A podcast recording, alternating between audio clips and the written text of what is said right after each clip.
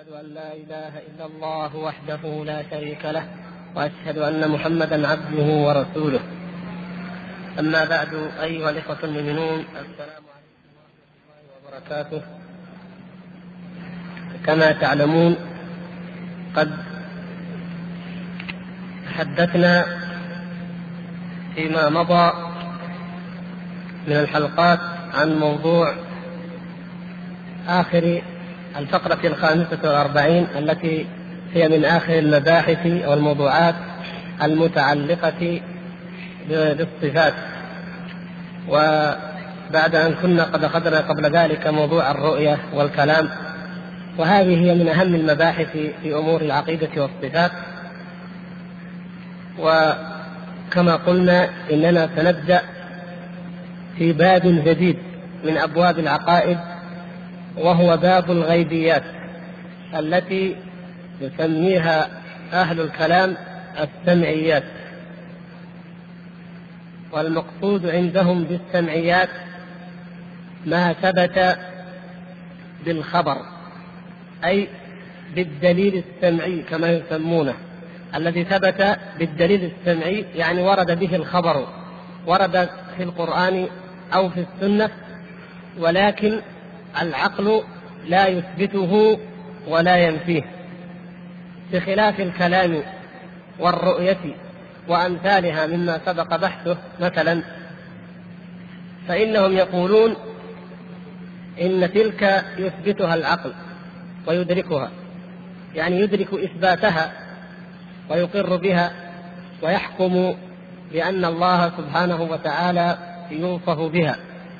وهناك أخبار صفات خبرية وأخبار مجردة كما هي أحوال يوم القيامة من الصراط والحوض والميزان وكما هنا الإسراء والمعراج وأمثال ذلك مما أخبر به النبي صلى الله عليه وسلم يؤمنون به ويقرون به على الشرط الذي سنذكره مسمين إياه السمعيات.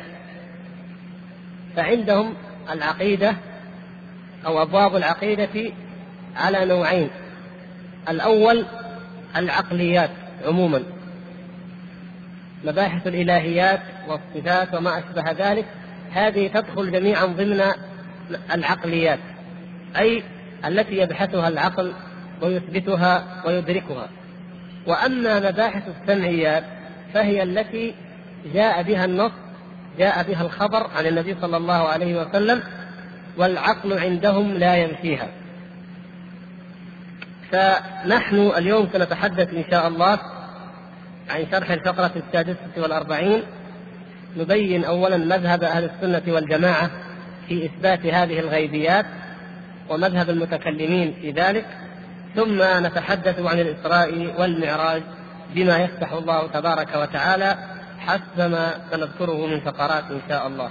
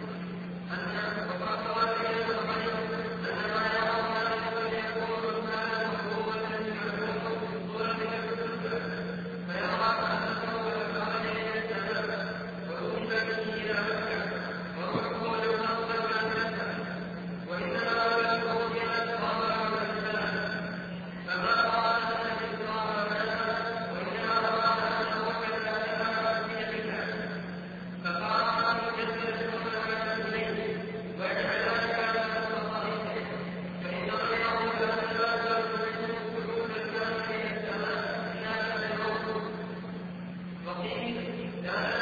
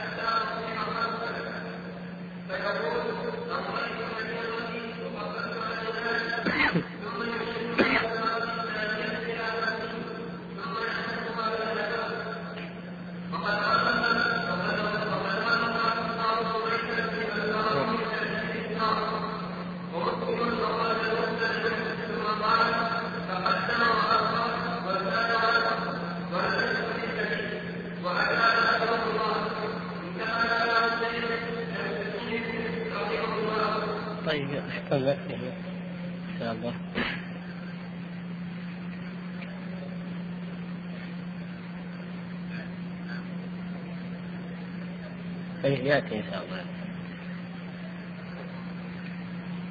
نبدأ كما ذكرنا بالفقرة الأولى وهي ما هو مذهب أهل السنة والجماعة في الإيمان بالغيبيات؟ ما هو مذهب أهل السنة والجماعة في الإيمان بالغيبيات أو ما يسميه أهل الكلام والسمعيات فالجواب إن شاء الله معروف. لدى الجميع وهو أن أهل السنة والجماعة يؤمنون بكل ما صح به الخبر عن رسول الله صلى الله عليه وسلم.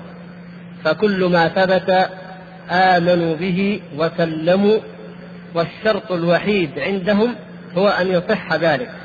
فقط هذا هو أن يصح ذلك وأن يثبت عن رسول الله صلى الله عليه وسلم.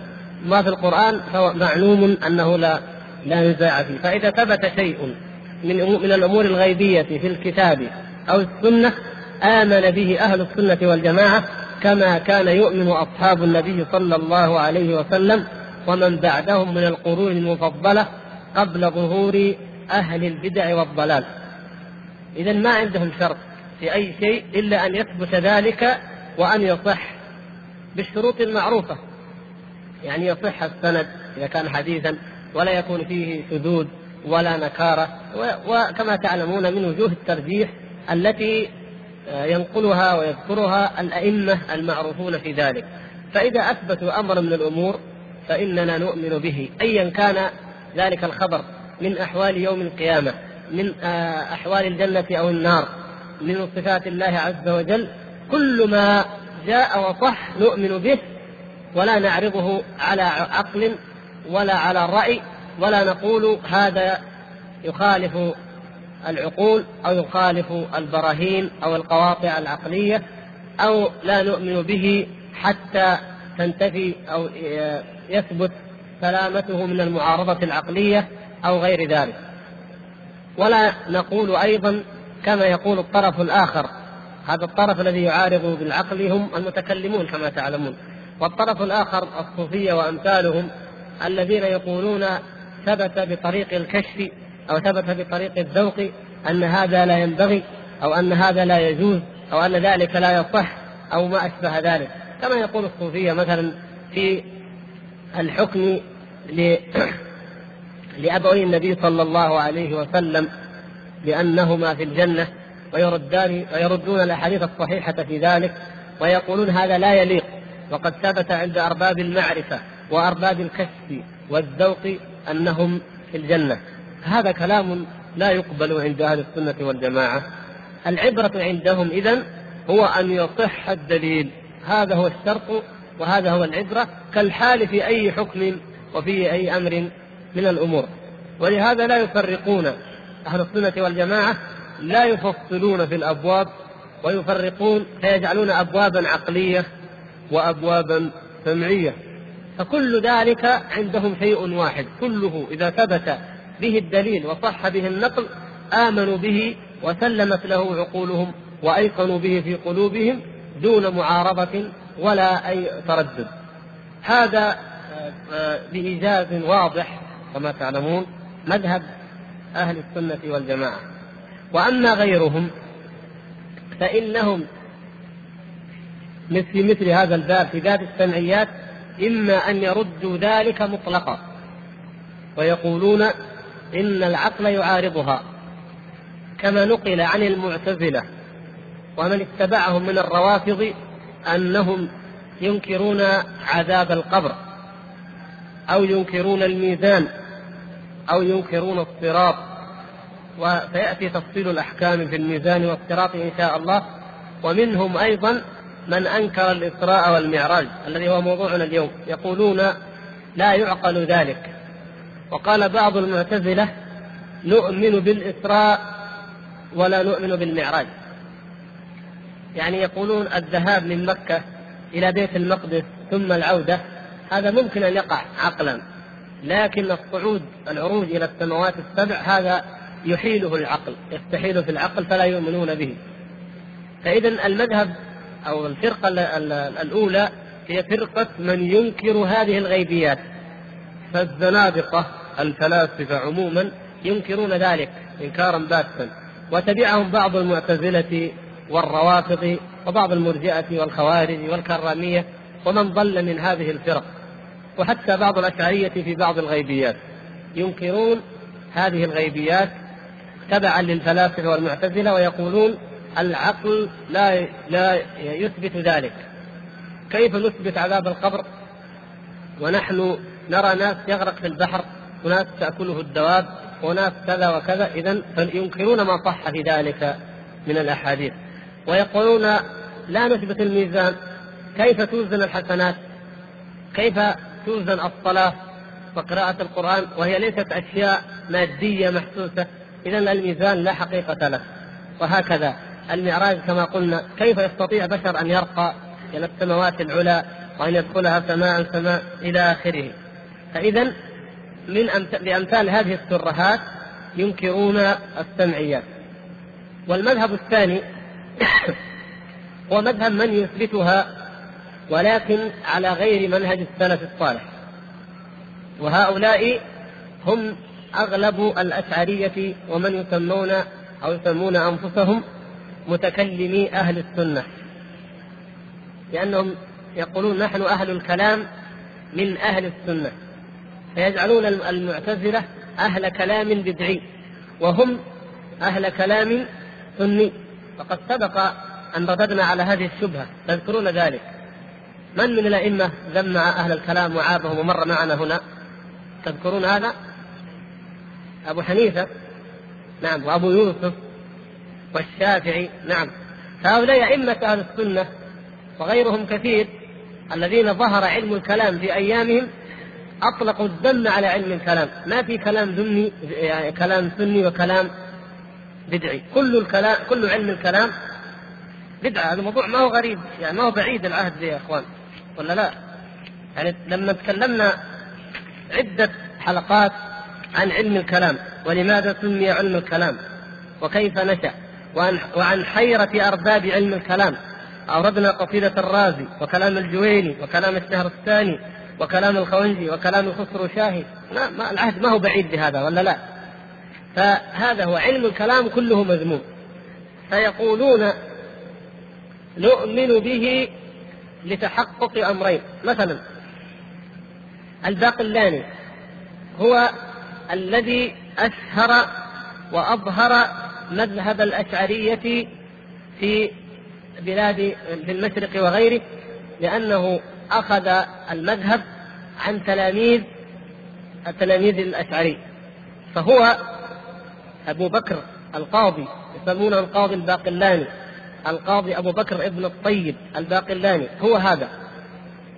هذا الرجل يقول ونؤمن بالحوض والصراط والميزان كما صح بذلك الحديث لأن ذلك غير مستحيل في العقل. هذا كلام في رسالة له اسمها رسالة الإنصاف. إذا نؤمن بذلك لماذا؟ يقول نؤمن بها. كما صح بها الحديث أو كما صح بها النقل يعلل ذلك يقول لأن ذلك غير مستحيل في العقل. إذا هنا قيد.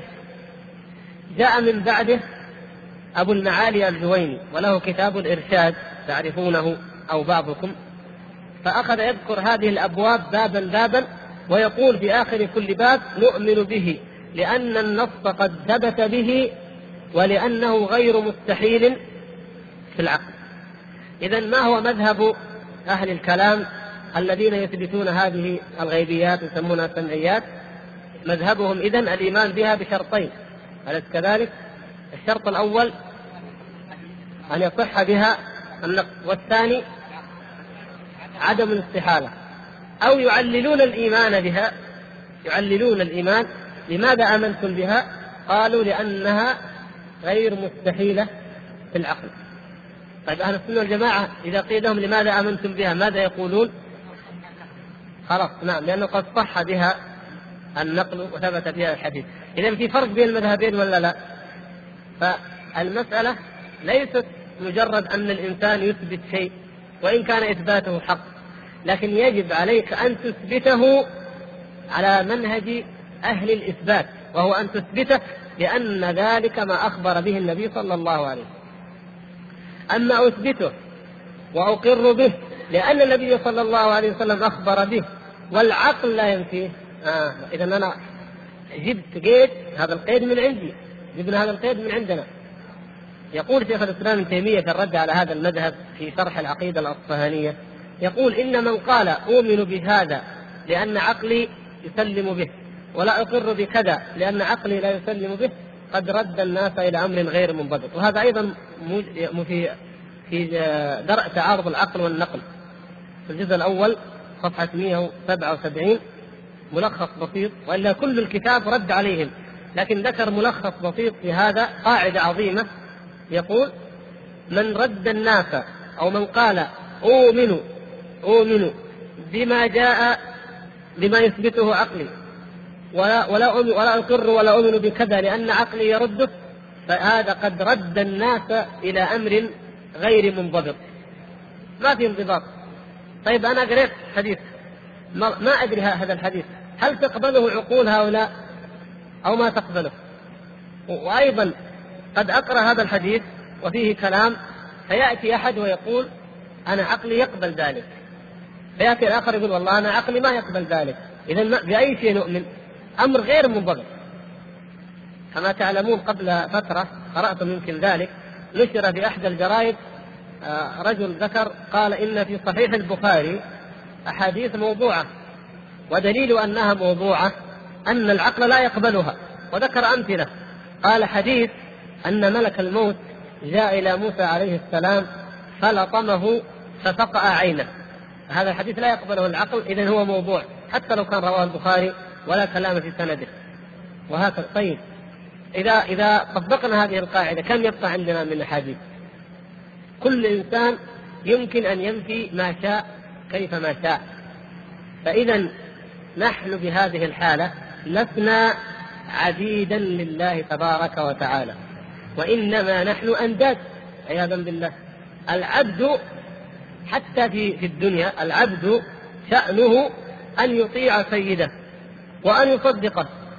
لكن إذا كان يقول هذا أقبل منك وهذا ما أقبل هذا عبد ولا ند؟ هذا ند. فإذا ما الحاجة إلى أن يبعث الأنبياء؟ كما ذكر شيخ الإسلام في شرح الأصفهانية. ما الحاجة إلى أن يبعث الأنبياء؟ ما دام أننا ما يأتوننا بشيء إلا ونعرضه على العقل. فإن أقره آمنا. وإن لم يقره رفضنا. إذا لماذا يبعثون؟ يشتغل الناس بكلامهم نفيا وإثباتا ودراسة وتمحيصا. لا إذا كان رحمة العالمين الرحمة بالناس أن لا يبعثوا والناس عندهم العقول يقيسون بها وعندهم البراهين العقلية التي ورثوها عن اليونان أو يتناقلون عن اليونان يتبعونها ولا يتعبون أنفسهم في رد كلام الأنبياء أو ما ثبت عن الأنبياء وفي تأويله وفي إقرار بعضه ونفي بعض. فاذا اتضحت لكم إن شاء الله آه، الصورة. ومن ذلك مثلا ممن أنكر أو أو اول في ذلك لو أخذنا موضوعنا اليوم موضوع الإسراء والمعراج محمد حسين هيكل في كتابه حياة محمد وهذا الرجل يفسر سيرة النبي صلى الله عليه وسلم تفسيرا عصريا كما يقولون. وليس هو وحده لكن هو أشهر من كتب في ذلك. كثيرون من الناس من الكتاب اتبعوا بعض المستشرقين الذين رأوا أن إنكار نبوة النبي صلى الله عليه وسلم وغمط ما أظهر الله تعالى على يده من الحق. وجحد ذلك والطعن في شخصية النبي صلى الله عليه وسلم سبابا وشتما كما كانت كما كانت تفعل الكنيسة ورجال الدين الغربيون في القرون الوسطى منذ الحروب الصليبية وقبلها وبعدها. كان كل هم رجال النصارى رجال الدين النصارى أن يخطب فيشتم في النبي صلى الله عليه وسلم ويسبونه سبا آه، فاحشا حاشاه صلى الله عليه وسلم عما يقولون ويقولون إنه كذاب دجال ليس بنبي فعل وفعل وهكذا حتى أوجدوا في العقلية الغربية الأوروبية مناعة غريبة جدا لا تريد أن تسمع عن هذا النبي أي شيء كما هو حاله من اليوم. ولا يريدون أن ولا يمكن أن يقروا بأي فضل الله. هذا المنهج وجد بعض الناس اولا يعني من المفكرين الغربيين وجدوا اولا أنه غير علمي لأنه مجرد شتم. الشيء الثاني أن مردوده عند المسلمين عكسي. المسلم إذا قرأ مثل ما كتب هذا آه، شوماس آه، لامنس لامنس وأمثاله من المجرمين شتم شتم هكذا في النبي صلى الله عليه وسلم فإن المسلم ينفر من الغربيين ومن النصارى نفورا شديدا ويشتمهم و... و... وتتوفز نفسه ولو لقتلهم أو قتالهم. لأن هذا لا يقر به أي مسلم مهما كان ضعيفا أو جاهلا أو ساذجا. فوجدوا أن هناك طريقه أفضل من هذه وأجدى لأن المستشرقين يخططون ويغيرون الخطط. وهي أن يمدحوا ويثنوا على النبي صلى الله عليه وسلم. يمدحوه ويثنوا عليه ولكن يجردونه من صفة النبوة.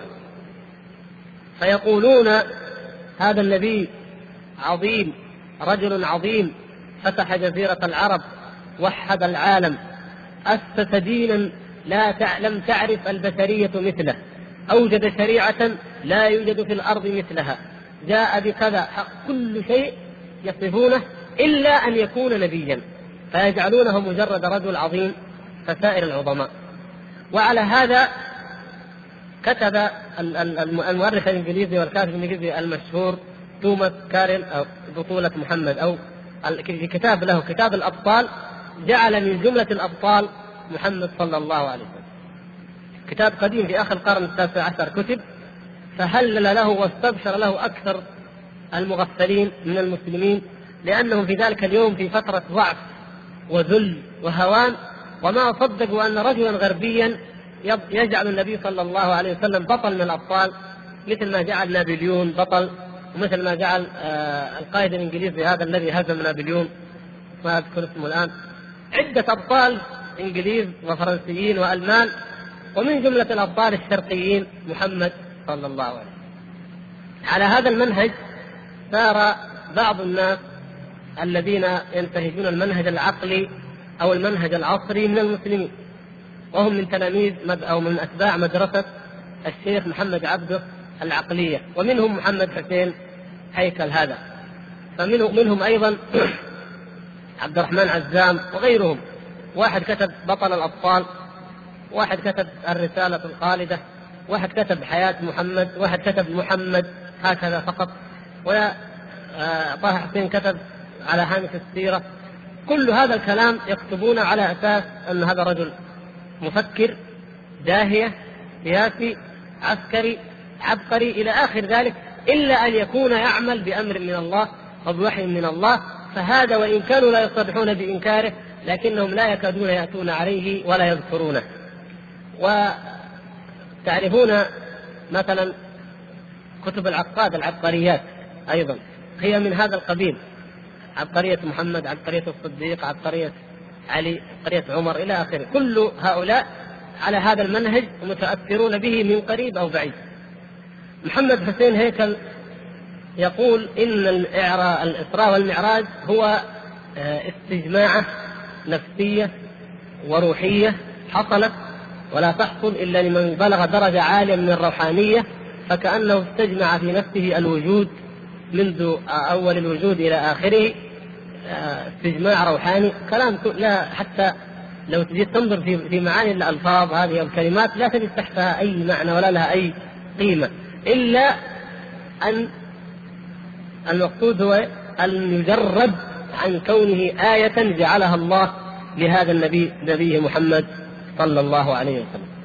والشيخ محمد الغزالي رد على هيكل وأنكر عليه ذلك لكن نفس الشيخ فيه نوع من التأثر أيضا بالمنهج العصري. فلهذا جاء في كلامه أيضا ما يلمح بأن من الممكن أن يفسر الإسراء والمعراج تفسيرا ماديا أو شبه مادي.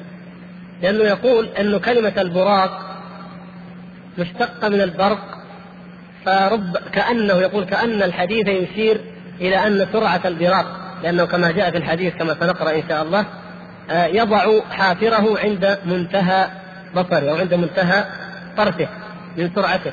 فيقول كأنه يسير بسرعة الضوء. و وفي ذلك دليل على أن النبي صلى الله عليه وسلم امتطى القوة الكهربائية في عروجه إلى السماء. وهذا نفس الشيء هو رد على أولئك ولكن هذا الكلام قريب مما قالوا. فلا ينبغي لنا أن نخوض فيها في هذه الأمور بمجرد الآراء وإنما يجب علينا أن نسلم ونؤمن بما جاء عن رسول الله صلى الله عليه وسلم. فهذا البراق هذه دابة كما جاء صفتها بحديث وكما سنقرأ إن شاء الله تعالى هذه نؤمن بها كما جاءت وبها عليها ركب النبي صلى الله عليه وسلم ثم صعد إلى السماء صعد إلى السماء بكيفية لا تدركها عقولنا وليس من شأننا أن نفكر لماذا لا تدركها أو هل تدركها أو لا. نحن عبيد مأمورون أن نصدق وأن نسلم بما جاء. وإلا فما الفرق بيننا وبين كفار قريش؟ إذا جردنا هذا من معانيه الحقيقية إذا استنكرت عقولنا أن يقع الإسراء والمعراج ما الفرق بيننا وبين كفار قريش؟ الذين سخروا وضحكوا من النبي صلى الله عليه وسلم ونادى بعضهم بعض حتى أن أبا جهل استوثق من النبي صلى الله عليه وسلم. قال أتحدث القوم بما أخبرتني به؟ قال نعم صلى الله عليه وسلم. فلم يشأ أن ينفره حتى أخذ منه وعدا يحدث القوم حتى يجمع قريش فإذا حدثهم يكون التكذيب جماعي ويكون السخرية والضحك جماعيا. للنبي صلى الله عليه وسلم. فانطلق يصرخ في قريش تعالوا يا معشر قريش قد جاءكم محمد بما لا بالدهية الدهياء. فجاءوا فاجتمعوا ماذا ماذا لديك يا محمد؟ قال إنه قد اسري بي إلى بيت المقدس وعرج بي إلى السماء. فسخروا وضحكوا وأنكروا وقالوا إن الراكب منا ليضرب في الأرض مسيرة شهر ليذهب إلى بيت المقدس ثم مسيرة شهر ليعود. وتزعم يا محمد أنك تذهب إليه في يوم وليلة. وجاءوا إلى الصديق أبي بكر رضي الله أخي على طريق الحق هنا منتصف الشريف. أما بعض من آمن فإنهم قد فتنوا. عافانا الله وإياكم. نعم قد فتنوا. وقد ذكر الله تبارك وتعالى ذلك في القرآن. وما جعلنا الرؤيا التي أريناك إلا فتنة للناس.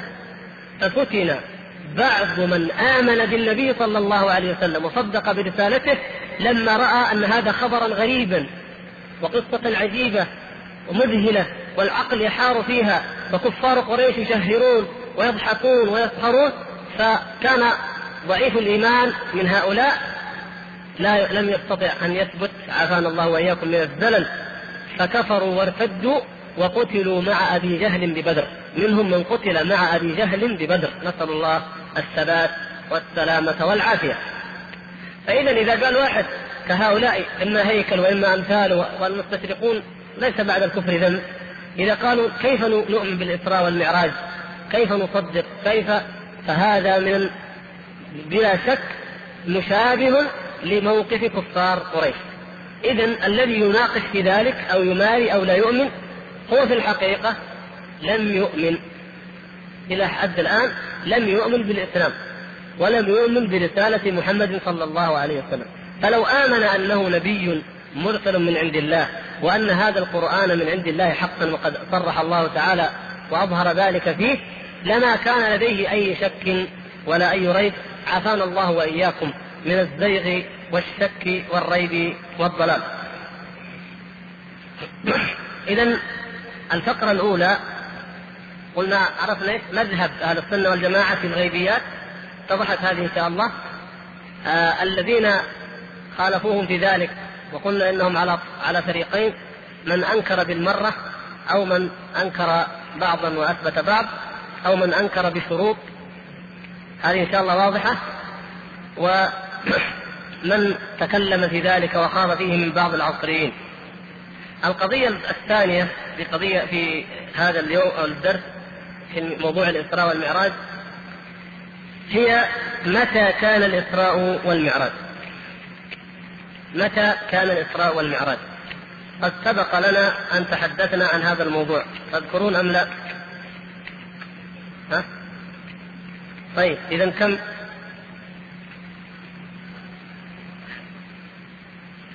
نعم يعني الأقوال في ذلك كثيرة. تقدم الكلام متى كان الإسراء والمعراج؟ في موضوع الرؤية. عندما تحدثنا عن الرؤية وهل رأى النبي صلى الله عليه وسلم ربه ليلة الإسراء أم لم يره؟ وأيضا نحتاج إلى أن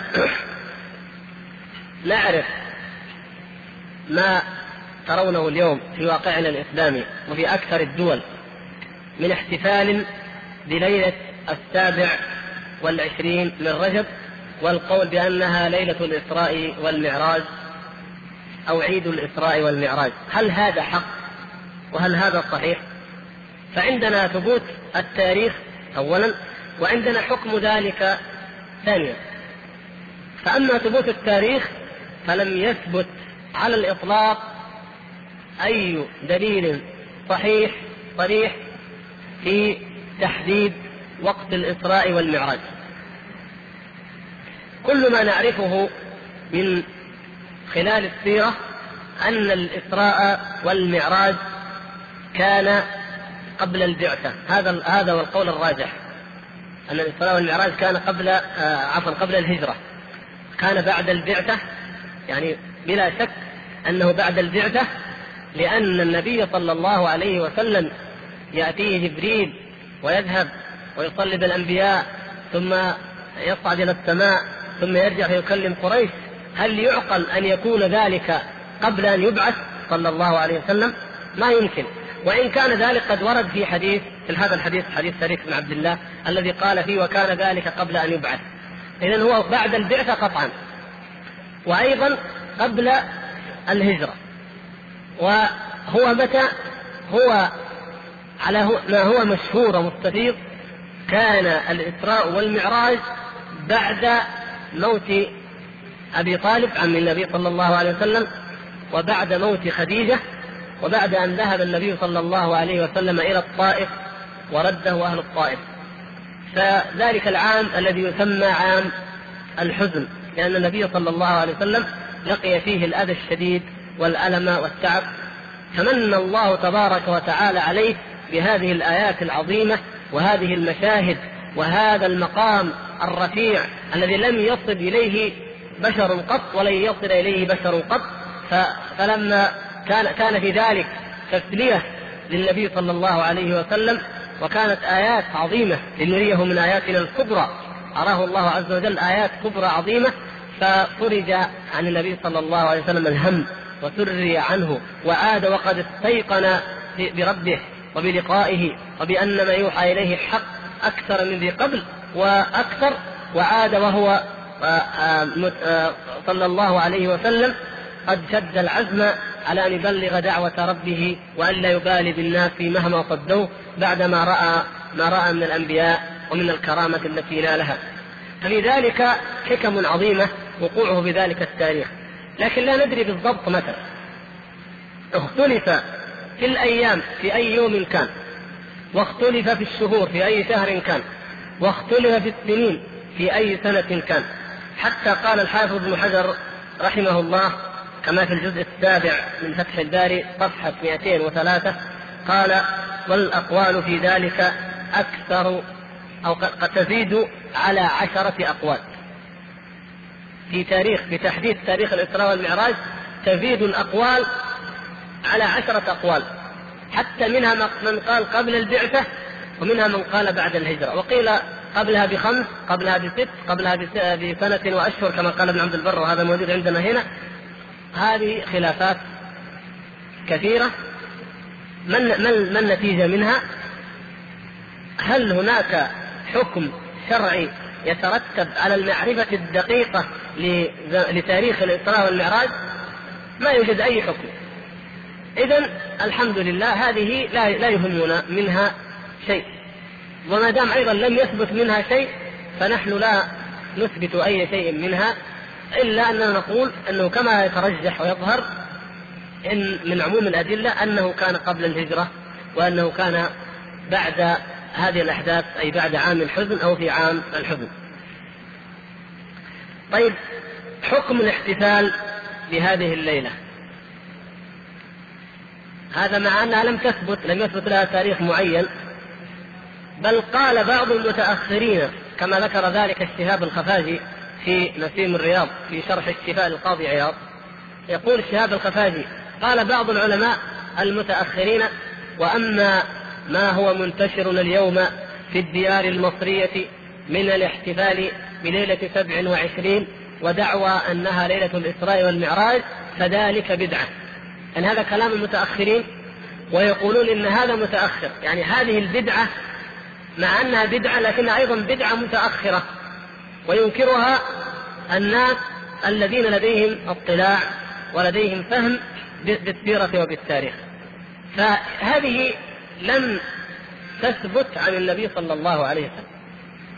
هل احتفل النبي صلى الله عليه وسلم بيوم إسرائه ومعراجه؟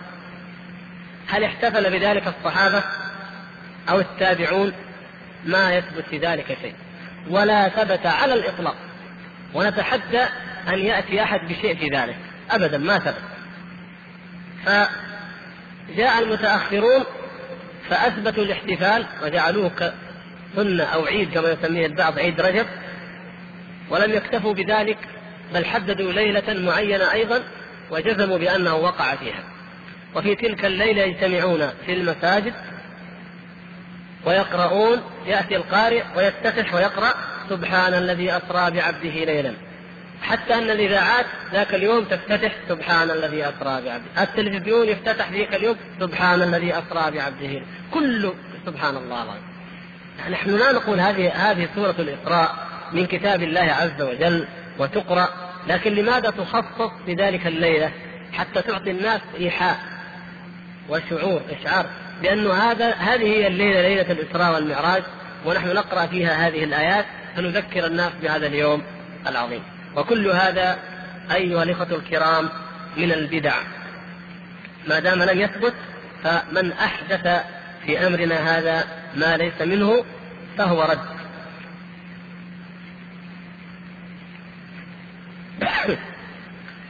القضية الثالثة كما ذكر الشيخ هنا هل كان الإسراء والمعراج بالروح أم بالجسد؟ وهل هو مرة واحدة أم تكرر؟ يقول الشارح رحمه الله في شرح قوله والمعراج حق. المعراج مفعال من العروج أي على وزن مفعال من العروج ومفعال من أسماء الآلة مفعال ومفعل ومفعلة. هذه من أسماء الآلة. كما نقول آه، مصبر ومبرد ومنجل ونقول مطرقة ومفعلة ومفعال كما هو معراج. من أسماء الآلة. فيقول مفعال من العروج أي الآلة التي يعرج فيها. الآلة في اللغة المعراج الآلة التي يعرج فيها. أي يصعد يصعد فيها وهو بمنزلة السلم. وقد جاء ذلك في بعض روايات الحديث. وروايات حديث الإسراء والمعراج ذكرها أو جمعها الحافظ ابن كثير رحمه الله تعالى في في كتاب التفسير. في عند هذه الآية أول سورة الإسراء. سبحان الذي أسرى بعبده ليلا. جمع الروايات في الإسراء والمعراج من المسند ومن الصحيحين ومن آه، المسانيد الأخرى كأبي يعلى ومن روايات البيهقي والسنة لعبد الله وعبد الله بن أحمد كما في زيادات على المسند وابن جرير وغير ذلك. ابن جرير رحمه الله جمع أو ذكر روايات كثيرة لكنها بسنده هو. والحافظ ابن كثير رحمه الله ذكر روايات المسند والصحيحين ثم ما في السنن وما في المسانيد الأخرى وجمع الروايات هنالك. ومنها ما ورد في بعضها من صفة هذا المعراج وكأنه أمر محسوس. وكأن المعراج أمر محسوس بمعنى أن شيء مشاهد آه، يتبعه الإنسان ببصره إذا قبضت روحه لأنه يعرج بها إلى السماء. ويقول الشيخ لكن لا يعلم كيف هو. نعم هذا غيب. لا يعلم كيف هو. كيف هذا المعراج؟ وحكمه كحكم غيره من المغيبات نؤمن به ولا نشتغل بكيفيته. طبعا هذا على القاعدة المتبعة في هذه الأمور. وقوله وقد أسري بالنبي صلى الله عليه وسلم وعرج بشخصه في اليقظة اختلف الناس في الإسراء. فقيل كان الإسراء بروحه ولم يفقد جسده.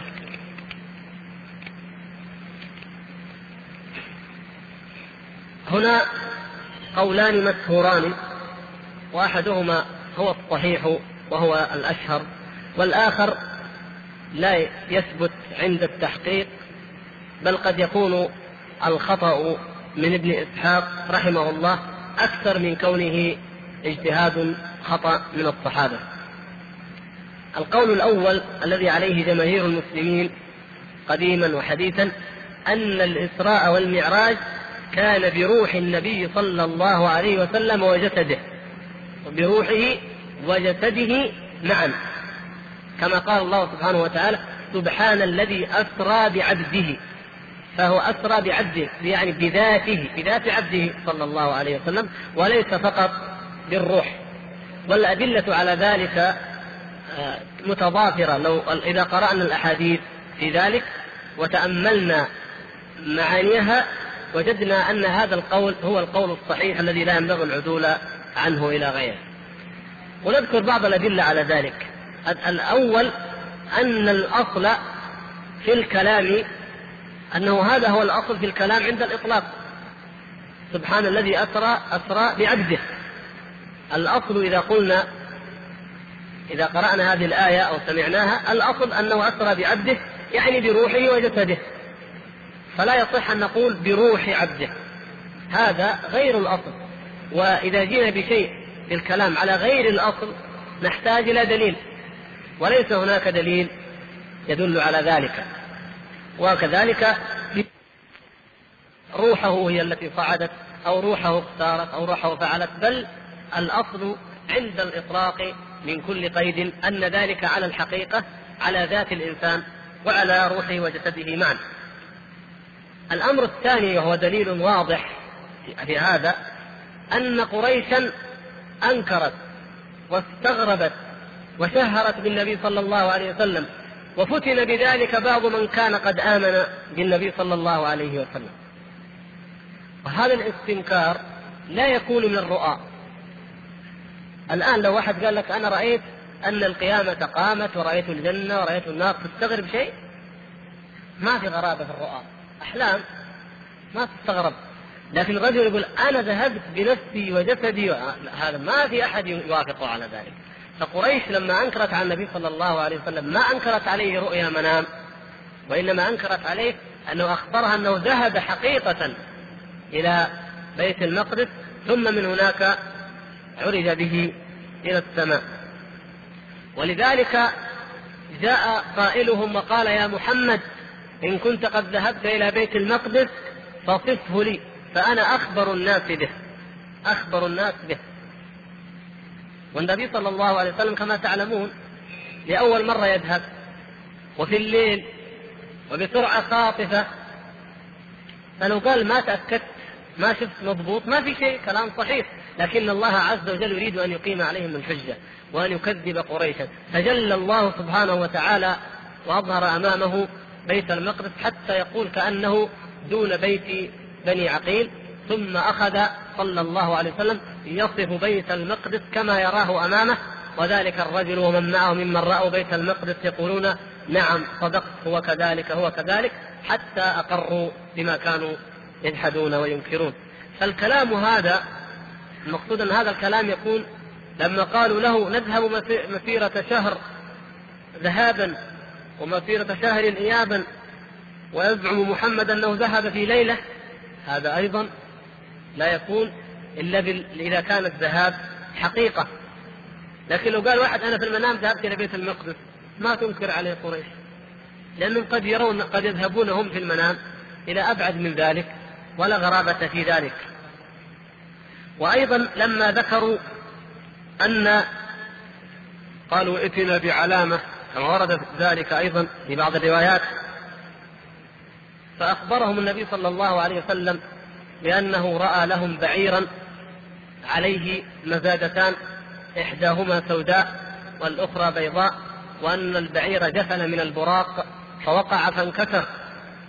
وفي بعض الروايات أيضا في السيرة أنه قال سيأتونكم في يوم كذا يقدمهم البعير الذي عليه كذا وكذا فذهب قريش يرتقبون فجاء الوصف كما أخبر صلى الله عليه وسلم. إذا هذه أمور حقيقية وليست مجرد آه، أمر منامي أو بالروح. وأيضا قول الله سبحانه وتعالى كما ذكر الشيخ وإن كان الشيخ هنا قد يعني ذكر آية إن شاء الله سنشرح لماذا فيها بعض الخطأ. لأنه ذكر ما كذب الفؤاد ما رأى استدلال الشيخ هنا ليس في ليس بظاهر لأن الآية التي نستدل بها على الإسراء والمعراج هي ماذا؟ أيوة لا في نفس سورة النجم. إذا قلنا ما كذب الفؤاد ما رأى بعدين ما زاغ البصر؟ هذه هي هذه التي ما زاغ البصر وما طغى هي التي أدل أدل كما سنوضح إن شاء الله لماذا هي أدل. ولماذا هذه لا تدل. لكن هذه لماذا هي أدل؟ لأن الله سبحانه وتعالى لما ذكر ذلك ذكر أن النبي صلى الله عليه وسلم رأى تلك الآيات العظيمة فقال ما زاغ البصر وما طغى. فهذا هل يكون بالروح؟ وإلا بالرؤية الحقيقية رؤية حقيقية لأن البصر إنما يكون إذا ذهب أو عرج بالجسد ومنه هذا البصر. فيقول تعالى ما زاغ البصر وما طغى لقد رأى من آيات ربه الكبرى. إذا النبي صلى الله عليه وسلم لما رأى سدرة المنتهى ولما رأى الأنبياء ولما رأى الملائكة ولما رأى ذلك تلك العوالم العجيبة كان صلى الله عليه وسلم يراها بعيني رأسه حقيقة. وأيضا نفس القصة لو تأملنا. حمل على البراق. هل تحتاج الروح أو يحتاج الإنسان في النوم أن يحمل على شيء؟ أن المنام ممكن يذهب بدون أي شيء لكن كونه يحمل بل يخرج يخرج من بي من البيت حتى نجمع بين الروايات أنه أخرج من بيته ثم ذهب به إلى الحرم ثم شق صدره صلى الله عليه وسلم وغسل بماء زمزم في طشت ثم جيء بثور يعني بإناء كبير محشو بالحكمة فحشي صدره صلى الله عليه وسلم حكمة.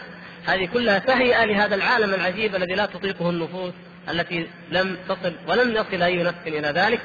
ثم جيء بالبراق ثم ركب عليه ثم ذهب ثم صلى بالأنبياء. هذا الكلام كله يدل عليه على أن الأمر حقيقي وليس بالروح ولا في المنام. فالأدلة كثيرة ولكن ما ذكرناه فيه الكفاية إن شاء الله على أن الأمر كان على الحقيقة وهو قول جمهور السلف من الصحابة والتابعين. القول المخالف نقله ابن إسحاق في السيرة في أول الجزء الثاني من سيرة ابن هشام المطبوعة المعروفة لديكم اليوم. هذا القول يقول ابن إسحاق إن أو كما قال الشيخ هنا نقرأ كلام الشيخ ونبين لكم إيش اللبس الذي حصل فيه. يقول قيل كان الإسراء بروحه ولم يفقد جسده. صلى الله عليه وسلم. نقله ابن إسحاق عن عائشة ومعاوية رضي الله عنهما ونقل عن الحسن البصري نحوه. طيب.